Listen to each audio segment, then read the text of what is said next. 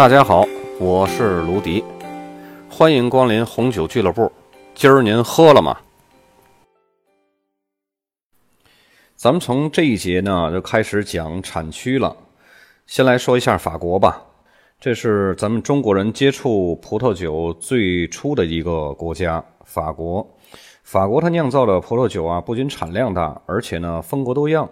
咱们先来了解一下法国葡萄酒的法规。法国葡萄酒的法规呢，它是属于欧盟体系里边的，也是用那种 PDO 的那种来标示，还有 PGI 的标识。咱们先来说一下 PDO 葡萄酒，就是原产地保护标签在法语中呢是用 APO 来表示，缩写啊 APO。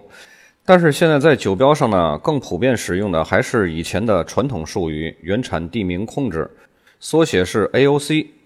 A 和 C 之间的 O 呢，通常是替换成了产区的名称。然后 PGI 葡萄酒呢，就是地理标志保护标签的这些葡萄酒呢，在法语里边用缩写是 IGP。经常呢也会看到另外一种传统术语，就是地区葡萄酒，简称是 VDP。第三种呢就是法国葡萄酒，这是不具有地理标志标签的葡萄酒，所以呢都被称为法国葡萄酒，缩写是 VDF。因为在二零零九年啊，法国改变了葡萄酒法规，具体的新旧法规呢，可以听我在专辑里有一期法国分级制度那一期节目，那个讲的会更详细一些。在这节课里面呢，就一带而过。接下来咱们就开始讲正题，进入产区了。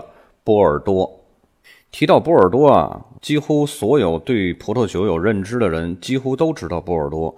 波尔多在产量和产值方面啊，是法国最大的法定产区。这里有很多最负盛名的优质葡萄酒产区，然而这些个葡萄酒呢，仅占总产量的一小部分，而且呢，少数资本充足的酒庄啊，跟绝大多数的种植者还有这个酒庄所能获得的资源，这个之间存在着很大的差距的。咱们先来说一下波尔多的气候和葡萄栽培吧。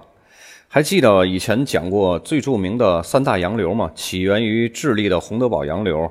起源于南非的本格拉洋流，还有第三个就是这个墨西哥湾暖流，两冷一热的这个洋流啊，前两个是给当地产区降温的，然后这个墨西哥暖流呢是给当地来升温的。由于墨西哥暖流的影响啊，波尔多拥有温和的海洋性气候，这种暖洋流呢能够延长生长季，几乎不会出现这种春季霜冻的问题。葡萄的成熟期呢也可以一直持续到十月份，但是。大西洋还会带来大量的降雨，增加了这个空气的湿度，几乎全年都会降雨，这就会干扰到这个开花啊、坐果啊，诱发很多的真菌病，并且会稀释这个采收季的葡萄的味道。因此呢，这个年份的变化是波尔多一个重要的考虑因素。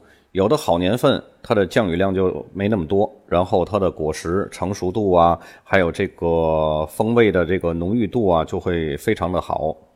顶级的酒庄啊，可以通过剔除这种不健康还有未成熟的这种葡萄，来缩小每个年份之间的风格和质量的差异。然后咱了解一下波尔多它的葡萄品种和葡萄酒的酿造。几乎所有的波尔多红葡萄酒啊，和大多数的波尔多白葡萄酒都是有不同的这种葡萄品种混合而成的。因为什么呢？这种不稳定的天气因素吧，尤其是降雨，如果你要是过于依赖某一种葡萄品种，这种风险就会很大。所以啊，波尔多地区允许使用葡萄品种有不同的开花或者是成熟时间。这就意味着，即使有很严重的冻害或者是暴雨，也不至于把这个全年的葡萄都颗粒无收了。有点像买股票，不能把这个鸡蛋啊放到一个篮子里边。下面来说主要种植的几个葡萄品种。先来说黑葡萄品种，首当其冲就是赤霞珠。赤霞珠啊，在上梅多克占有首要的地位，而且也是下梅多克和格拉夫的重要品种，因为土壤中啊含有大量的砾石和大石块。有助于升高葡萄园的温度，因此呢，赤霞珠唯有在这些地区才能够达到可靠的成熟度，否则赤霞珠根本就没有办法成熟的。第二个黑葡萄品种呢，就是品丽珠，是在圣埃米里翁，也就是俗称的圣埃美隆啊，是被广泛种植使用的品种。其次呢，在梅多克和格拉夫也有小规模的使用。用品丽珠酿造的葡萄酒啊，比赤霞珠酒体轻。单宁低。如果葡萄不够成熟呢，酿出来这个葡萄酒啊，会带有一种草本植物或者是果梗的那种味道。但是成熟的品丽珠呢，能够给混合的葡萄酒啊增加鲜明的这种果味儿和花香。记住品丽珠的作用啊，它是给混合的葡萄酒增加果味儿和花香的。为什么让大伙儿记住这个不同的葡萄品种在一瓶酒里边的作用呢？就是因为以后咱们拿到一瓶酒啊。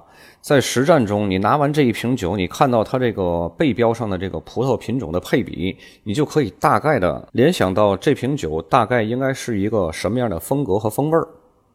接下来说梅洛，梅洛呢是波尔多种植最广泛的品种，在圣埃米里翁和波美侯尤其重要，尤其是这两个产区的最顶级的酒庄酿造的所有的顶级酒款都是用梅洛来酿造的。包括波尔多之王的那个百图斯，就是用百分之百的梅洛来酿造的。因为梅洛能够在这两个地方的这种低温的粘土土壤中顺利生长，然而赤霞珠呢，在这里就没有办法生长，也没有办法成熟。接下来就是小味尔多，小味尔多啊，跟上面这三个葡萄品种啊来比呢，它的这个种植的比率会少得多。因为小味儿多，在只有在这种很炎热的年份才能够完全成熟，酿出的酒呢颜色非常的深，单宁含量非常的高，陈年也是非常的缓慢的，从来都是在混酿中啊担任这个次要的角色，主要是用来增加单宁和颜色，还有某种香料味儿。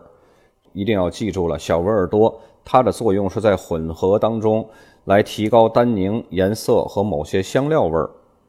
波尔多啊，酿造的这种风格和方法会多种多样的。这主要是根据酒庄所要酿造的葡萄酒的风格，还有这个酒庄能够获取什么样的资源来区分的。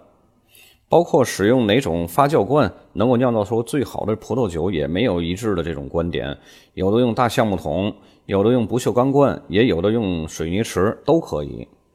大多数的葡萄酒啊，都是在采收季之后，这个春季再进行混合的。有的酿酒师呢，就更希望将不同批次的葡萄酒啊分开储存，然后呢，直到陈年结束。高品质的波尔多红酒呢，一般都是在两百二十五升的这种小橡木桶中进行陈年的。在最好的这种酒庄里啊，所有的葡萄酒都会放入新橡木桶里边。相对于比较普通的酒庄呢，就会使用比较少的新橡木桶了。而一般这种波尔多大曲酒就不会使用橡木桶了。接下来来说说白葡萄品种吧。在波尔多啊，用长相思酿造的葡萄酒啊，带有这种柑橘类水果啊，还有绿色水果的这种香味儿。长相思啊，被越来越多的就是用来酿造这种单一品种的干白葡萄酒。对于所有波尔多葡萄酒都是用混合酒这一笼统的说法，这个长相思单一酿的干白这是个例外。在混合中啊，长相思能够提供很高的酸度，这对甜葡萄酒是尤其重要的。第二种葡萄品种呢，叫密斯卡戴勒，它是一种带有很浓郁的葡萄味儿和花香的一种葡萄品种。在甜葡萄酒里边和干白葡萄酒里边，它起的就是辅助的作用，增加点儿花香、果香啊，就是这种。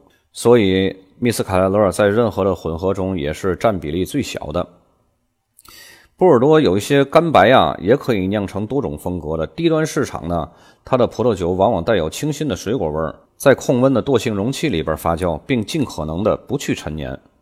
接下来就是说到赛美容了，在这个佩萨和雷奥良啊和格拉夫酿造的优质干白里边啊，赛美容呢是被用来跟长相思混合的，以增加这个酒的酒体。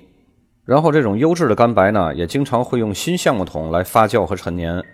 葡萄酒的酒体呢，也会因此而非常饱满。除了有丰富的果味外，还有比较浓郁的坚果味儿。然后，赛美容还会酿造一种波尔多最知名的甜葡萄酒，它是用受贵腐菌侵染的这种葡萄来酿造的。由于这个赛美容啊，它这个皮儿薄，而且呢容易受贵腐菌侵染，所以它就成为了。波尔多酿造顶级甜白葡萄酒的最重要的品种，而且最好的酒款呢会在橡木桶发酵并且陈年，最多要陈年到三年。波尔多这期啊，咱们是分为上下两节，上一节呢咱们就是讲到气候与葡萄栽培，还有葡萄品种与葡萄酒酿造。